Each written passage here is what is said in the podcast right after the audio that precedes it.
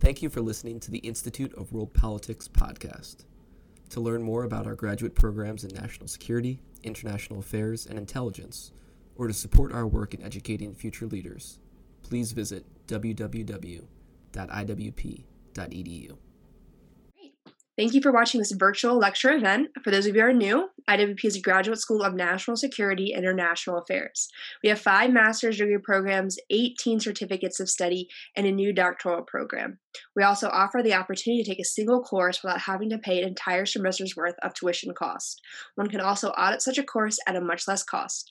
If you're interested in learning more about us, please visit iwp.edu. This afternoon, we'll be hearing from Dr. Marek Chodakiewicz. Dr. Chodakiewicz holds the Kosciuszko Chair in Polish Studies at the Institute of World Politics and leads IWP's Center for Intermarium Studies. At IWP, he also serves as a professor of history and teaches courses on geography and strategy, contemporary politics and diplomacy, Russian politics and foreign policy, and mass murder prevention in failed and failing states. He's the author of Intermarium, The Land Between the Black and Baltic Seas, and numerous other books and articles. He holds a PhD from Columbia University and has previously taught at the University of Virginia and Loyola Marymount University. Dr. Chodakiewicz, welcome. The floor is yours. Well, thank you very much. It's business as usual. Hello, ladies and gentlemen. Business as usual at the Institute of World Politics. We'll continue with our Intermarium uh, lecture series. This time, we'll talk very briefly about how Germany won and then it collapsed.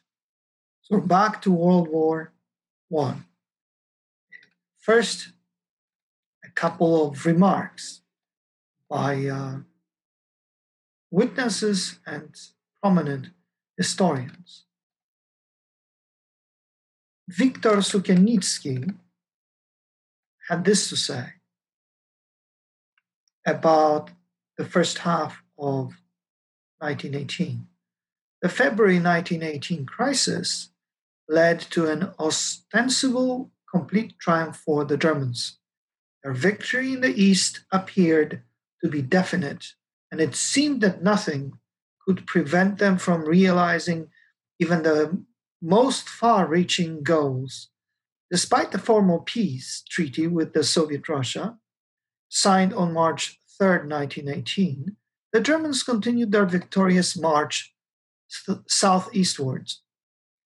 Not merely daydreaming about the permanent possession of these lands, the Germans intended to fully exploit their economic resources for the needs of the war and discussed their role in position and position in uh, the future world under German hegemony. However, the victory in the West was still needed for the ultimate achievement of this hegemony. Next is uh, a Vejas Liulevicius, a Lithuanian scholar. German occupiers faced in these conquered territories a past into which they could not effectively insinuate themselves, while the region's dense tangle of living historical associations denied the conquerors a place. According to Jesse Kauffman, that the failure of Germany's Pol- Polish policy led to a shameful collapse of the German occupation in Congress Poland is completely due um, to the Jewish communist revolution in the German homeland and its effects on the eastern territories under occupation. This is a quote from Wolfgang von Kries, the chief of the civilian administ- uh, administration of the German occupation of the Kingdom of Poland. And now on to the topic. In March 1918, because of the Treaty of Brest-Litovsk, the Kremlin formally agreed to cede the entire Intermarium to the Germans. The latter pro forma co opted increasingly less significant Austrian allies.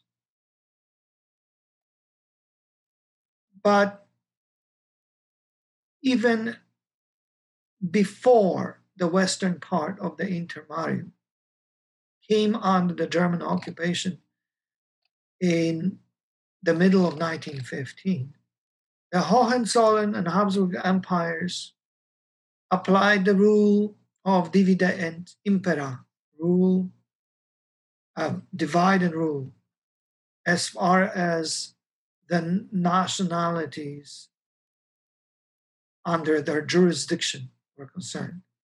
On the one hand, the empires allowed the natives to organize to a certain degree their national institutions at the local level. On the other hand, they unleashed the locals against one another, which resulted in the intensification of pre existing local conflicts and antagonisms. The aim from the very beginning to the end was to impose the imperial will upon the natives who were supposed to serve the Germans obediently. However, German uh, the, the, however, the German persecution had unintended consequences, namely among non historic popular entities, there emerged nationalism. Among historic nations, their nationalism was strengthened.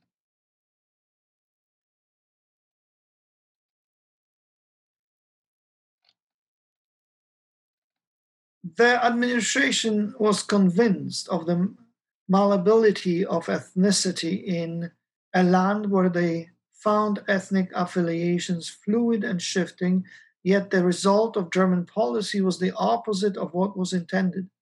The regime's irrational economics embittered populations and forced natives to see the crisis and their dire future prospects in terms of nationality and conflicting cultural values.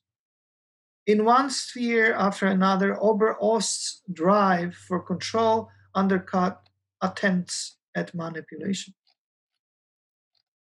Generally speaking, the Germans and Austrians considered the Poles to be their greatest threat in the Intermarium. Therefore, the occupiers generally tended to support the nationalisms of the non Poles. They kept the Lithuanians on a short leash almost until the very end. First and foremost, however, they supported Ukrainian nationalism. To this end, in the spring of 1918, the occupiers became main protectors of the puppet Ukrainian state in the east. Meanwhile, they considered Belarusian nationalism a farce, so they really dismissed this phenomenon.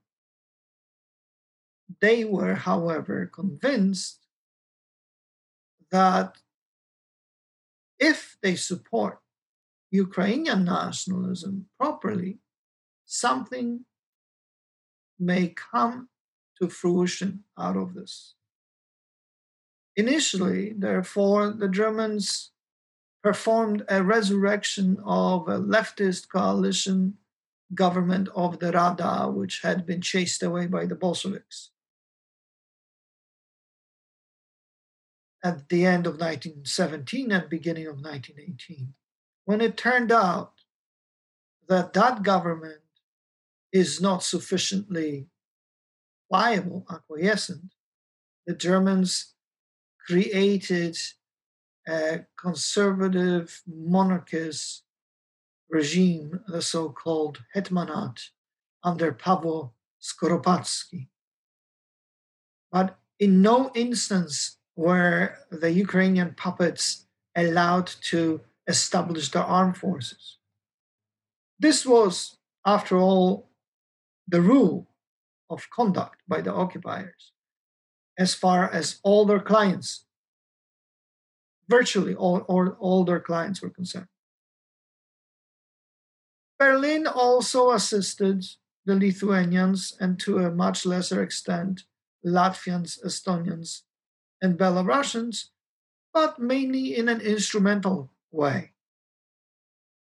The Germans argued that those nationalisms were less developed and therefore they constitute a much lesser threat for Germany because those people lacked an educated and wealthy elite.